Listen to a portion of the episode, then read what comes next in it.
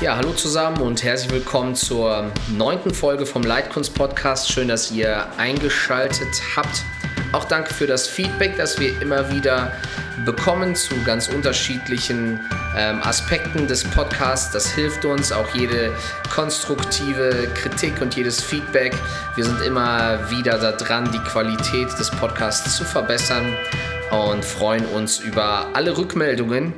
Ähm, genau, uns liegt vieles daran, da einfach in einem guten Dialog mit euch zu stehen.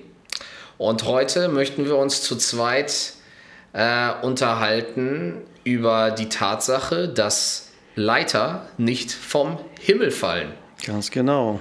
Das ist für manche eine Überraschung. Genau.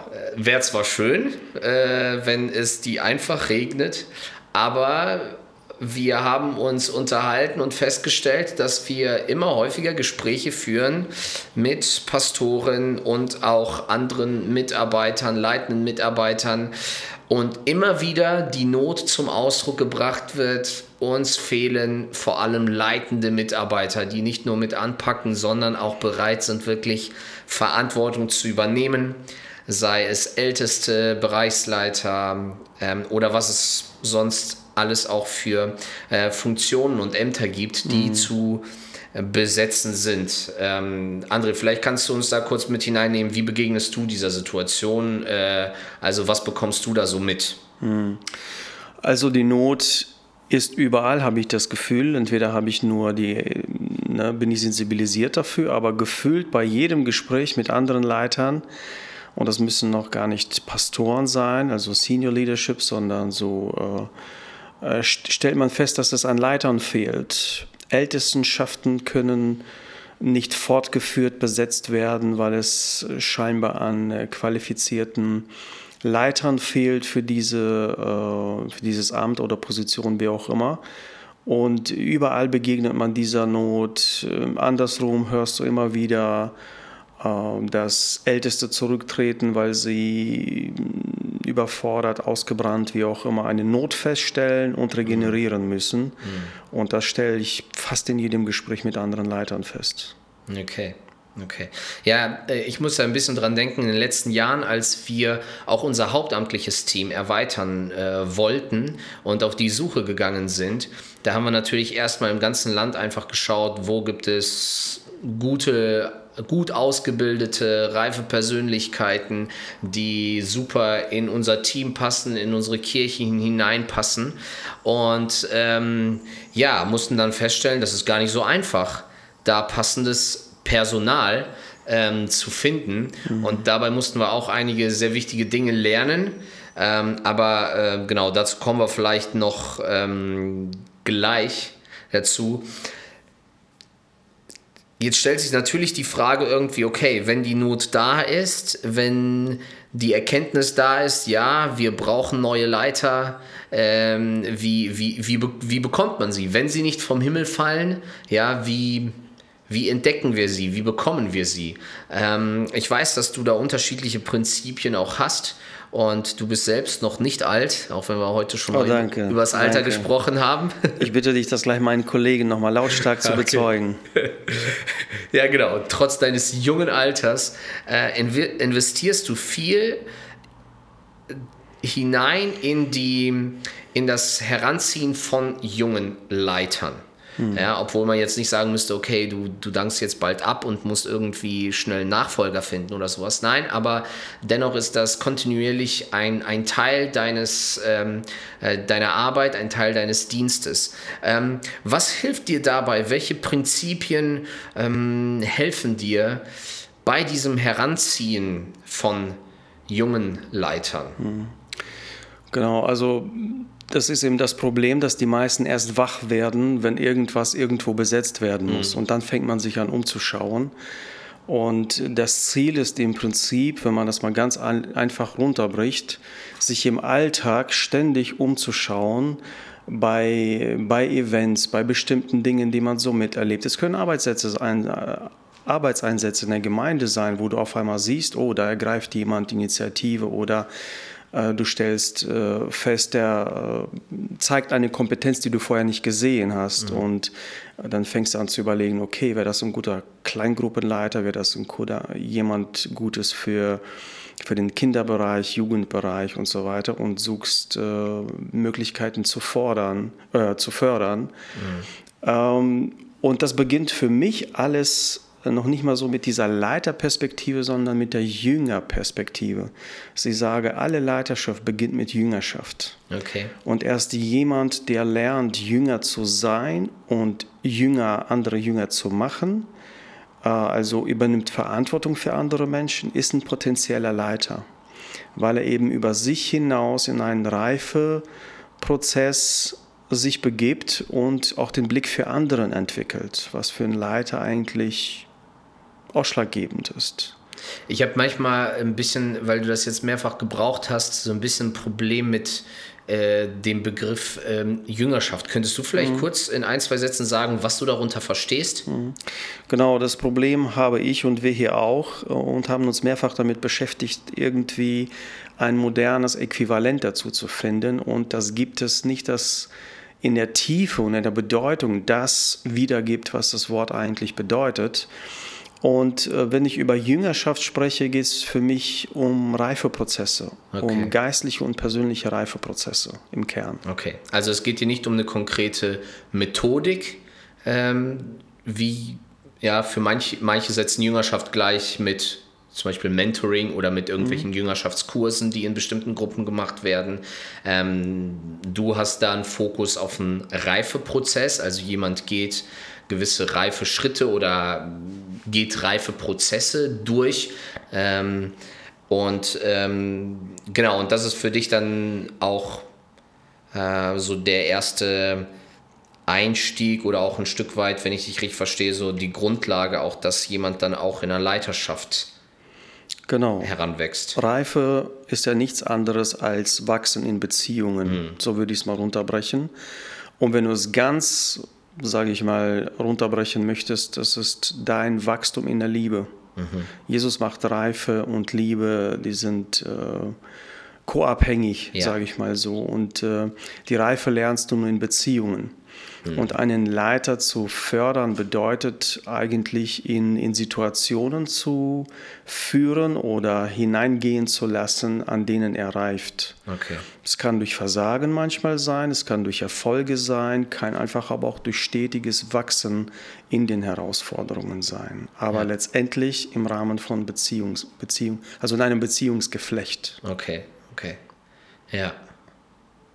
Ja, wenn ich, ähm, wenn ich da so dran denke, auch einfach ans Beispiel von, von, von Jesus und seinen Jüngern, dann merken wir auch, ähm, wir bekommen nicht so viel mit, äh, was die ganzen Lehrinhalte waren, die über drei Jahre Jesus vermittelt hat. Er hat äh, mhm. ihnen einiges beigebracht, aber was wir vor allem mitbekommen, ist, dass da einiges an Beziehung gewachsen ist ähm, über die Jahre und sie einfach bei all den Dingen irgendwie mitgenommen wurden ähm, in all die Situationen, wo Jesus selbst war und anhand dessen das meiste gelernt haben. Ja, in, der, in der Pädagogik spricht man vom, vom Lernen am Modell. Ja? Mhm. Also, dass, dass, dass Kinder etwas sehen und äh, die müssen kein Buch dazu lesen, müssen keine Lehreinheit dazu haben, aber sie sehen, wie andere etwas tun und lernen einfach an diesem Modell. Und das, das passiert ja dann halt in Beziehung, wenn ich anderen die Möglichkeit gebe.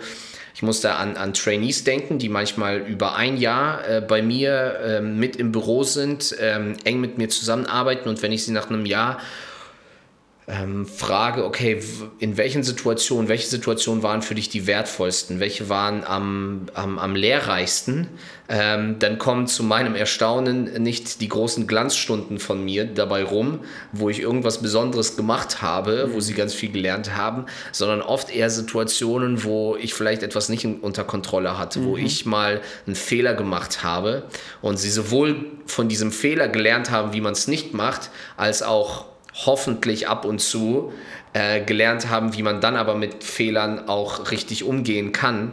Wenn ich mhm. mich bei Leuten entschuldigen musste, wenn ich äh, in einem Meeting falsch falsch vorangegangen bin und im nächsten Meeting das korrigieren musste und all solche Situationen, äh, mhm. wo, ich, wo ich dachte, wow, ähm, das war nicht die Punkt, wo ich dachte, so jetzt bringe ich meinem Trainee richtig etwas bei.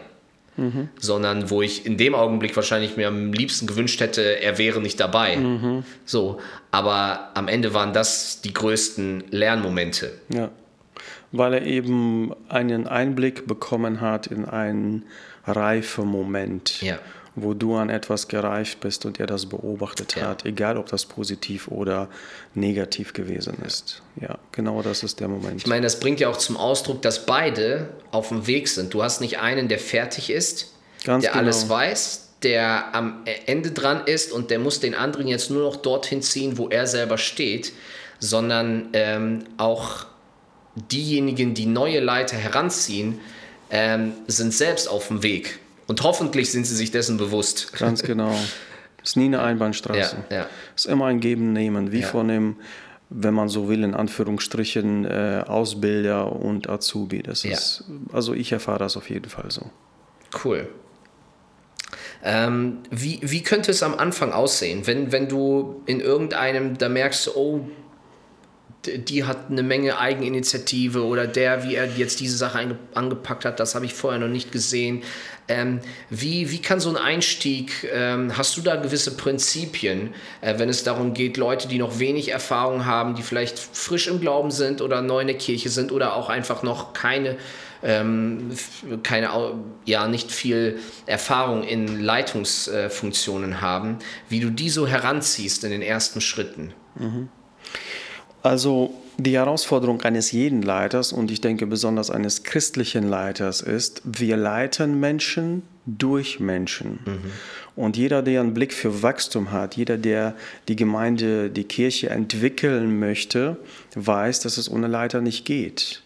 Und wenn, sage ich mal, eine Gemeinde nicht wächst, dann ist eins der Hauptkriterien dafür, dass keine Leiter da sind oder keine herangebildet werden. Und wenn du dann Pech hast, dann sind es oft so extrovertierte Leute, die viel reden können und die dann so den Anschein haben, gute Leiter zu sein, von der Reife aber noch geistliche Babys sind, aber in eine Verantwortung von Leitern kommen. Und dann kommt es, ne, du verbrennst A den Mitarbeiter und B die Leute, mit denen er das zu tun hat. Und äh, deswegen ist es ein Prinzip, und das lernen wir wie alles Gute von Jesus, äh, vom Kleinen zum Großen. Mhm. Bist du im Kleinen treu gewesen, kann ich dir Größeres anvertrauen und ja. das gleiche im Gemeindekontext. Äh, ich kenne deine Geschichte, die du auch in einem der Podcasts erzählt hast, wie einer deiner, ich glaube, Teenie-Leiter oder Jungscherleiter, wer immer das war, dir das Vertrauen ausgesprochen ja. hat. Erwin, mach mal mit. Hm. So, und das hat dann den Anfang genommen. Ja, du hast ne, im kleinen Bereich, du machst kleine Fehler, du machst aber auch kleine Fortschritte und entwickelst dich. Und ähm, wie du eingangs auch erwähnt hast, es zählen nicht die Kompetenzen oder nicht nur die Kompetenzen, sondern worauf hier der Hauptakzent liegt, ist Treue. Hm. Das ist ein ganz wichtiger Wert, weil ein Leiter, ein guter Leiter lernt, treu zu bleiben. Ja. Das hilft ihm durchzuhalten, wenn Durchstrecken kommen. Das hilft ihm durchzuhalten, wenn er mit negativer Kritik zu tun hat, was auch immer auf einen Leiter ne, ja. zukommt. Die Treue lernt er im Kleinen. Und ich sage mal, wenn er mit kleinen Widerständen zu kämpfen hat und erstarkt ist dadurch, mit kleinen äh, Niederlagen zurechtgekommen ist, so dadurch äh, beginnt dann die Reife. Ja. Und äh, das ist auf jeden Fall das erste Prinzip. Und sehr oft höre ich von Leitern, dass die Krisensituationen kommen, wo eben Leute zu schnell zu große Verantwortung ja. anvertraut worden ist. Wo die geistliche Reife nicht dem Verantwortungsgrad entspricht. Okay, das bedeutet, wir stehen manchmal auch so ein bisschen in der Gefahr, uns von bestimmten Fähigkeiten und einem Be Begabungsgrad oder sowas blenden zu lassen. Da kommt einer, der glänzt durch etwas, was er kann. Das sagt aber noch nichts über, seinen, über seinen Reifegrad aus. Genau. Äh, und äh, da steht man schnell in der Gefahr, den Leuten viel zu viel Verantwortung zu übergeben. Und wir können ja dadurch nicht nur irgendeinem Projekt, irgendeinem Team, irgendeiner Sache als solches schaden, weil derjenige das dazu noch nicht bereit ist, äh, sondern ein Stück weit werden wir in diesem Fall unserer eigenen Verantwortung für diesen potenziellen Leiter auch nicht gerecht, weil wir ihn auf eine äh, möglicherweise zum Beispiel viel zu große Bühne werfen, für mhm. die er noch nicht vorbereitet ist. dann wird er von den ganzen Leuten auseinandergerissen, äh, hat aber noch nicht die Reife und die Stabilität, damit gut umzugehen, mhm. weil er das nicht schon im Kleinen auch schon erlebt hat, sondern direkt in einem größeren Ausmaß äh, sozusagen kennenlernt. Ne? Ich mhm. glaube, ich habe diesen Satz schon mal gesagt, der mich seit vielen Jahren ähm, auch begleitet. Ich habe mal ein Buch äh, geschenkt bekommen äh, und dann stand das auf der ersten Seite, hat das jemand geschrieben, äh, tue Dinge, äh, tue kleine Dinge so, als wären es große, dann wirst du große Dinge tun können, als wären es kleine. Ja. Und da steckt so viel, äh, so viel Wahrheit drin und äh, manchmal denken wir vielleicht, naja, aber der hat vielleicht beruflich in der Wirtschaft oder so schon so viel Erfahrung, kann ich dem jetzt wirklich zumuten, so einen kleinen Dienst mhm. oder so etwas zu machen? Mhm. Äh, und manchmal sind wir da vielleicht auch zu ungeduldig und wollen auch mit bestimmten Leuten zu schnell, zu große Schritte gehen. Mhm.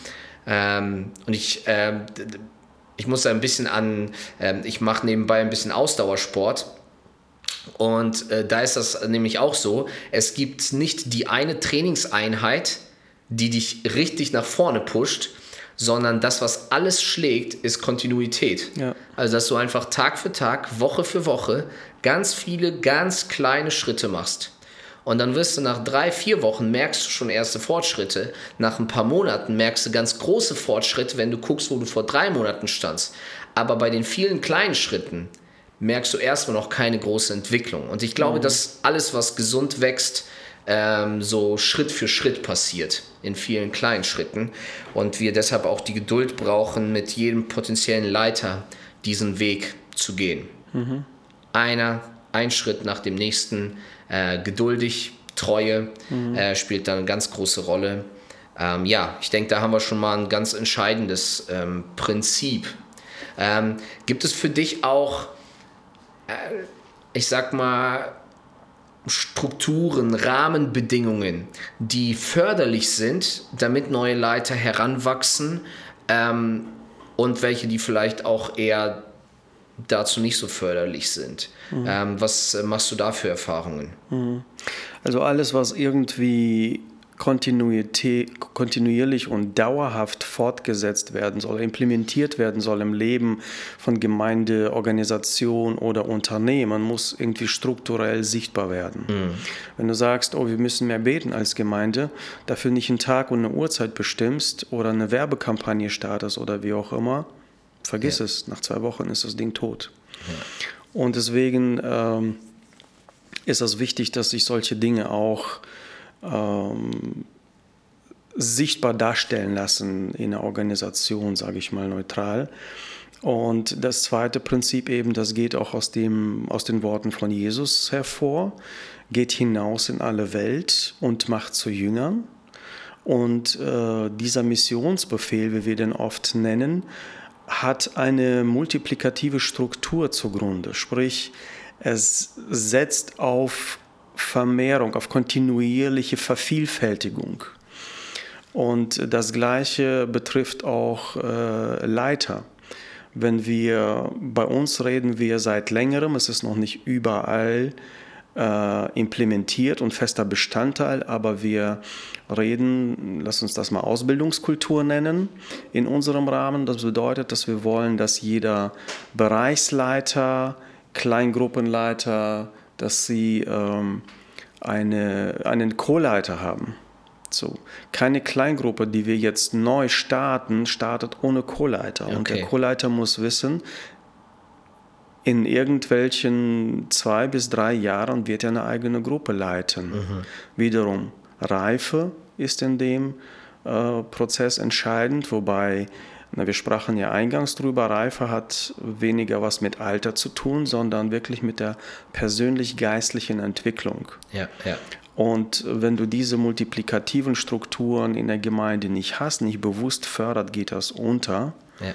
Und ähm, genau da sind wir dran, sind ja. wir auch auf einem ziemlich guten Weg. Das, das war ja auch, als wir Erweiterungen für unser Team gesucht haben und festgestellt haben, okay, ähm, richtig gute Leute sind nicht einfach alle arbeitslos und warten auf einen Job, sondern es ist eher Mangelware. Äh, es gibt auch eine Reihe von Pastorenstellen, die nicht besetzt werden können, weil einfach keine gefunden werden. Ähm, mussten wir in den Jahren feststellen, okay, wir müssen uns als Gemeinde nicht nur als Ort verstehen, wo fertig ausgebildete Leute hinkommen und dann einen Job übernehmen und einen Dienst machen, sondern wir müssen uns auch als Ausbildungsstelle verstehen. Mhm. Ja, ich bin froh über alle theologischen ähm, Hochschulen und Seminare. Ähm, das ist super. Aber ich glaube, dass sie vor allem Theologen ausbilden und ähm, dass viele aber nochmal in der Gemeinde nochmal stärker auch eine Ausbildung brauchen. Mhm. Ähm, ich rede mit einigen Leuten, die zum Beispiel drei Jahre auf einer Bibelschule waren und sich noch nicht sicher sind, wollen sie in den hauptamtlichen Dienst oder nicht. Und andere Leute, die noch bevor sie überhaupt Theologie studieren, sich diese Gedanken machen, ist das was oder nicht. Das bedeutet, wir als, als, als Gemeinde, als Kirche müssen uns die Frage stellen, wie sieht bei uns ein Ausbildungsweg aus? Wie, wie bilden wir selbst äh, potenzielle Leiter heran, die möglicherweise auch ähm, ähm, Pastoren unserer Gemeinde werden oder ähm, ehrenamtlich ähm, an unterschiedlichen Stellen Verantwortung übernehmen. Also da auch einen Weg zu zeichnen und Leute, wo wir Potenzial sehen, ähm, denen auch eine Möglichkeit zu geben, eine konkrete Perspektive zu geben, ähm, Schritte mit ihnen zusammen zu gehen, wo sie sich heranbilden können ähm, und ähm, auch für die Erweiterung des hauptamtlichen Teams da auch manchmal Leute zu nehmen, die noch nicht fertig ausgebildet sind, die noch nicht alle möglichen Erfahrungen haben aber einfach in die Ausbildung dieser Leute zu investieren und mit ihnen gemeinsam zu wachsen. Ähm, mhm. Das haben wir so für uns persönlich als einen Weg gefunden, den wir stärker auch ähm, anvisieren und äh, machen damit jetzt seit äh, in der jüngsten Vergangenheit zumindest sehr positive Erfahrungen auch mit. Mhm. Ja, das ist, ähm, ich, ja, so spaßeshalber sage ich immer so, wir werden für eine Stunde am Sonntag ausgebildet in mhm. unseren Bibelschulen. Den Rest muss man sich selber beibringen, ist ein bisschen übertrieben. Ja. Aber das zeigt einfach, wie viel Not da auch an Praxis da ist. Und ich persönlich vertrete die Meinung, kein Bibelschüler darf in Anführungsstrichen auf eine Gemeinde losgelassen werden, ohne dass er ein Trainee-Jahr gemacht hat. Mhm. Wenn er vorher nicht irgendwie, äh, es kommen ja ganz unterschiedliche Menschen auf die Bibelschule, die einen kommen, aus der Erfahrung ist nochmal was ganz anderes. Ja. Aber junge Leute, die gerade von der Bibelschule kommen, die sollen auf jeden Fall Praxis, sage ich mal, mit einem erfahrenen Leiter sammeln und ähnlich wie bei Mose und Josua, ne, wovon Josua heißt, er wich nicht von seiner Seite. Ja. Er hat alles mitbekommen, seine Niederlagen, seine Schwachheiten, seine, die Kritik von anderen, wie er damit umging. So, ne, das, er war bestens vorbereitet, einerseits für seinen Dienst. Und bei keinem anderen Leiter finden wir so viel, hey, sei mutig, sei stark. Er wusste, was auf ihn zukommt, ja. mit diesem Volk zu arbeiten. Ja, ja. Ja, da sind wir eigentlich wieder ähm, bei dem Beziehungsaspekt. Ne? Mhm. Reife geschieht in Beziehungen. Ähm, und ich glaube, dass das eigentlich auch ein super Gedanke ist äh, für, für den Abschluss äh, dieser Folge.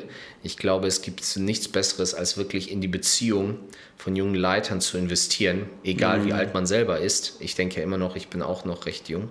Äh, mhm. so. Bist du auch. Ja, ja, genau. äh, bin ich auch. Und trotzdem äh, merke ich, es macht äh, unheimlich viel Spaß, in junge Leiter zu investieren, sie einfach äh, mitzunehmen auf meinen eigenen Weg ähm, und dabei zu merken, wie sie Schritte gehen und, ähm, und, und machen.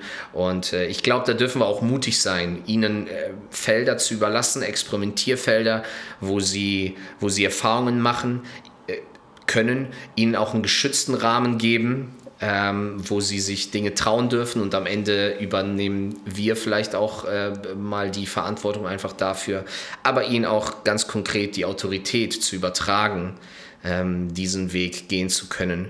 Und ich glaube, dass da ganz, ganz viel, vor allem in Beziehung passiert und äh, weniger in all den Inhalten, die wir unbedingt irgendwo vermittelt haben wollen. Mhm. Mhm. Ähm, Vieles kann man sich anlesen, ja. aber den Alltag zu erleben ist nochmal völlig was anderes. Und das spiegeln mir auch meine Praktikanten, die intensivste Zeit für sie ist wenn sie etwas lesen dürfen, was wir reflektieren und vor allem so gemeinsam zu Mittag essen und, und reden über den Alltag, über Gemeinde, über Leiterschaft, wo sie ihre Fragen loswerden, wo ja. sie den Alltag erleben, dadurch reifen, das kann eben kein Klassenraum und kein Buch ersetzen.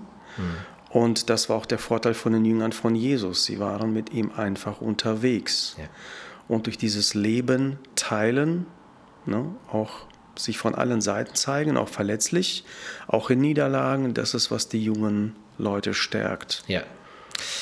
Also, falls du Pastor bist, irgendwo angestellter Leiter bist, ähm, vielleicht hast du ja auch in deinem Umfeld Leute, wo du denkst, hey, ähm, vielleicht sollte ich denen mal anbieten, dass die für eine bestimmte Zeit einfach bei mir mitlaufen, mitbekommen, ähm, wie mein Dienst so aussieht. Vielleicht bist du auch selbst ein junger Leiter und überlegst gerade, wie ist deine Perspektive, wie sieht die Zukunft aus. Äh, dann schau doch einfach mal, welche Leute sind in deinem Umfeld, welche ähm, Leiter, bei denen du dich vielleicht andocken kannst, mal mitlaufen kannst ähm, und einfach ein bisschen Zeit mit denen verbringen kannst, in die Beziehung investieren. Ich glaube, dass das keine vertane Zeit sein wird, sondern du da viel lernen werden kannst. Ganz sicher. Ja, dann würde ich sagen, machen wir hier einen Punkt und freuen uns schon auf die nächste Folge. Also bis zum nächsten Mal. Viel Segen und Weisheit. Ciao, ciao.